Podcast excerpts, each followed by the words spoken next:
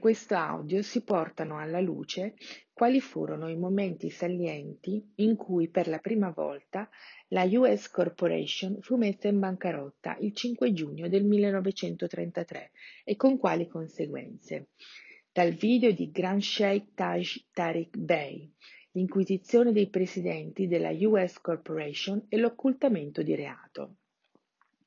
La messa in bancarotta della US Corporation è stata un'operazione, insieme all'uccisione di Abramo Lincoln ed in seguito con la presidenza di Franklin Delano Roosevelt, che portò dentro alla corporation il birthday certificate, il certificato di nascita, e rubò l'oro dei popoli, che misero nelle banche private, continuando la persecuzione contro i Moorish iniziata con l'Inquisizione spagnola. I Murish devono conoscere questi passaggi della giurisdizione per agire nell'ambito del de jure. Devono tutti avere la responsabilità di conoscere questi fatti, non disconnettere i fatti attuali dell'Inquisizione di allora e dai fatti della US Corporation, ma si deve ragionare a livelli multipli, compreso il livello superiore di consapevolezza e di coscienza. Inoltre è fondamentale togliersi dalla testa che si parla di programmi di governi, sempre pensare che si tratta di corporations. Tre furono le principali azioni legali che forzarono la Costituzione degli Stati Uniti. 1. La messa in bancarotta del 5 giugno 1933. 2. La questione della House Joint Resolution, eh, cioè la risoluzione di sospendere il gold standard ed abrogare la clausola dell'oro, e 3. La dichiarazione di interdipendenza, ovvero il passaggio della Costituzione da common law a governo federale del 25 aprile 1935. La bancarotta degli Stati Uniti. La Marshall Law è stata effettiva da allora. La bancarotta eh, della US Corporation degli Stati Uniti, dobbiamo specificare che la corporation commerciale era in, via, in vita dal 1781 circa attraverso vari passaggi di corporations.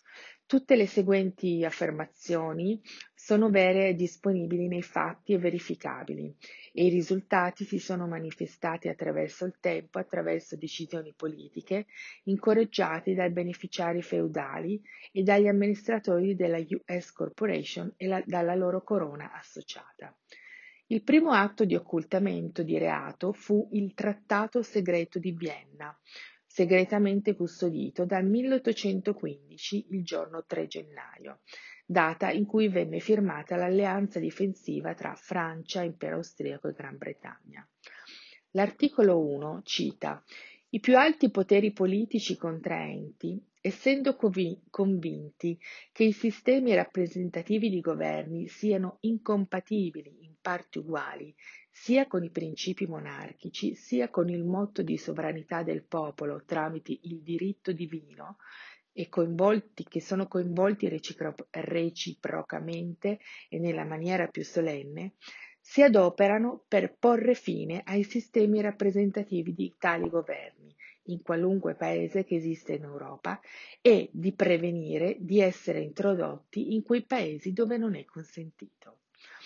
Questo fu il principale piano di accordi pianificati per rovesciare tutti i governi repubblicani e per attuarlo ricorsero al colpo di Stato diretto a neutralizzare e assassinare Abramo Lincoln il 15 aprile 1865, allora presidente degli Stati Uniti, che fu l'ultimo presidente repu- del governo repubblicano.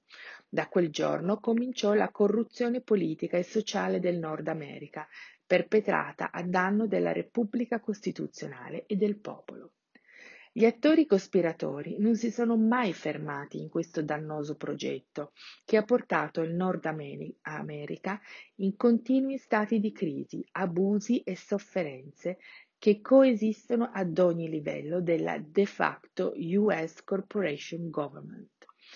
Grand Sheikh Tariq Bey esorta la nazione moresca e dice, questo è, video è del 2019, se We, the people, non ci svegliamo e non facciamo rispettare la Repubblica Costituzionale e non pretendiamo l'ammissione di responsabilità da parte di quelle donne e uomini che hanno rappresentato il male come presunti servitori del governo, noi saremo complici delle frodi imposte, secondo principi di autorità e di legge.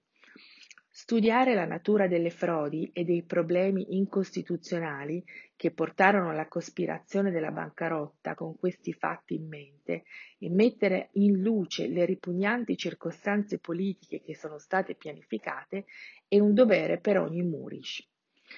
La documentazione mostra che tra i numerosi atti di occultamento di reato che include appunto il colpo di Stato contro Abramo Lincoln e successivi, compresi atti di congresso del 2 febbraio 1871, si evince che queste azioni erano la scusante pubblica per aggiornare il US Congress sine die, cioè per uno stato di emergenza, a tempo indeterminato, così che i politici insieme a società segrete come Skull and Bones illuminati, East and Stars, massoni, insieme alle, ai maggiori rappresentanti delle istituzioni religiose, amministravano occultamente e forzavano la, la Costituzione a loro favore, sine die, cioè a tempo indeterminato.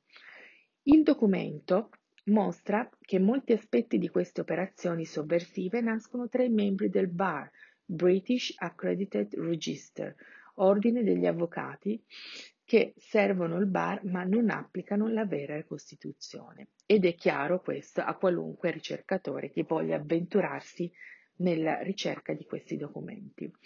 La missione cospiratrice dei membri del bar di rinforzare il Trattato di Vienna che era stato segreto, segreto, tenuto segreto e danneggiare la Repubblica, arrivò fino a coprire il crimine del presidente della US Woodrow Wilson e della sua anticostituzionale legge feudale e azione legislativa segnate dall'infame riunione che si tenne al Jekyll Island, Georgia, che in seguito terminò con l'approvazione del Federal Reserve Act. Questa riunione si tenne il 2 novembre 1910 si riuniscono sette membri sull'isola di Jekyll Island, senza farlo sapere alla stampa, tra cui c'era Aldrich, per discutere la creazione di una banca centrale. Tra questi membri c'erano anche rappresentanti di banche private come JP Morgan, National City Bank e Rockefeller. La Federal Reserve, la riserva federale, doveva essere una banca centrale governativa con sedi sparse su tutto il territorio, in grado di aiutare le banche private in caso di necessità. Successivamente la Fed Act fu approvata dal presidente Wilson il 23 dicembre 1913, che ne apportò cambiamenti, ma in sostanza la Fed System contava di 12 membri, di cui 3 governativi e 9 delle banche private, perdendo quindi potere nazionale. Il sistema all'inizio funzionò emettendo notes, banconote da ogni sede decentralizzata, che potevano essere riscattate con Golden Eagle, la controvaluta in oro. Una Eagle era 10 dollari emessa dal Servizio di Tesoreria dello Stato. Questo fu così dal 1913 al 1933, ovvero fino a quando la Fed di New York divenne così potente e lo scambio dell'oro divenne sempre più debole. I Moorish accampano il diritto di avere l'oro della Repubblica che, con questo stratagemma della Fed fu assorbito interamente da banche private, con relativo consolidamento della finanza e sue speculazioni tramite Wall Street con i soldi sottratti al popolo. Questi ed altri atti incostituzionali commessi dal Bar Association nel passato e nel presente continuano con i loro ingiuriosi effetti da parte delle istituzioni. Nel 1928 mm, ricordiamo che viene fondato The Moore Science Temple of America per tutelare la nazione moresca. Allora, inoltre, il presidente in carica Franklin Delano Roosevelt e il congresso della US Corporation perpetrò la guerra contro la Costituzione della Repubblica. Nello specifico dei fatti, Ricordiamo che nel 1928 viene fondato The Moore Science Temple of America per tutelare la nazione moresca. Il presidente in carica Franklin Delano Roosevelt e il congresso della US Corporation perpetrò la guerra contro la Costituzione della Repubblica. Nello specifico dei fatti, la United States Corporation andò in bancarotta nel 1933 e fu dichiarata dall'allora presidente Roosevelt e dall'Executive Orders numero 6073, 6102, 6111 e dall'Executive Order 6260 del giorno 9 marzo 1933. Questo fu messo agli atti e, come anche l'emendamento dell'Emergency Banking Relief Act, che è codificato numero 12 USCA 95A e confermato 95B. Questi sono tutti documenti che possono essere ehm, verificati direttamente sui siti findlaw.com. La bancarotta fu confermata il 5 giugno 1933 e subito dopo danneggiò le obbligazioni e i corrispettivi dei contratti attraverso l'emendamento per emergenza bancaria. La risoluzione collettiva di sospendere il gold standard ed abrogare la clausola dell'oro avvenne tramite la House Joint Resolution Standard 192 del 73 congresso prima sessione. Nell'articolo dice che nessuno Stato ha il dovere di entrare in nessun trattato, alleanza confederazione con ehm, emettere titoli di credito, fare offerte di nulla, né con oro né con argento per pagare i debiti e i conti. Questo danneggia per legge i contratti. Quando la Corte fu chiamata per controllare la costituzionalità di questi aspetti, ehm, naturalmente si, esprim- si diede giudizio di incostituzionalità di questa, di questa manovra. Però eh, Roosevelt cosa fece? Per bloccare il giudizio della Corte, Roosevelt usò l'ufficio presidenziale con alcuni membri ossequiosi del bar e rovesciò il giudizio della Corte, agendo così contro la Costituzione e eh, l'House Joint Resolution fu approvata dal Congresso il 5 giugno 1933. L'atto danneggiò le obbligazioni e i termini di contratto e dichiarò che le notes, le banconote private, che traevano vantaggio dai debiti commerciali della Fed fossero considerate l'unica valuta legale per i pagamenti di debiti sia pubblici che privati e i pagamenti in gold coin fossero invece contro la linea politica.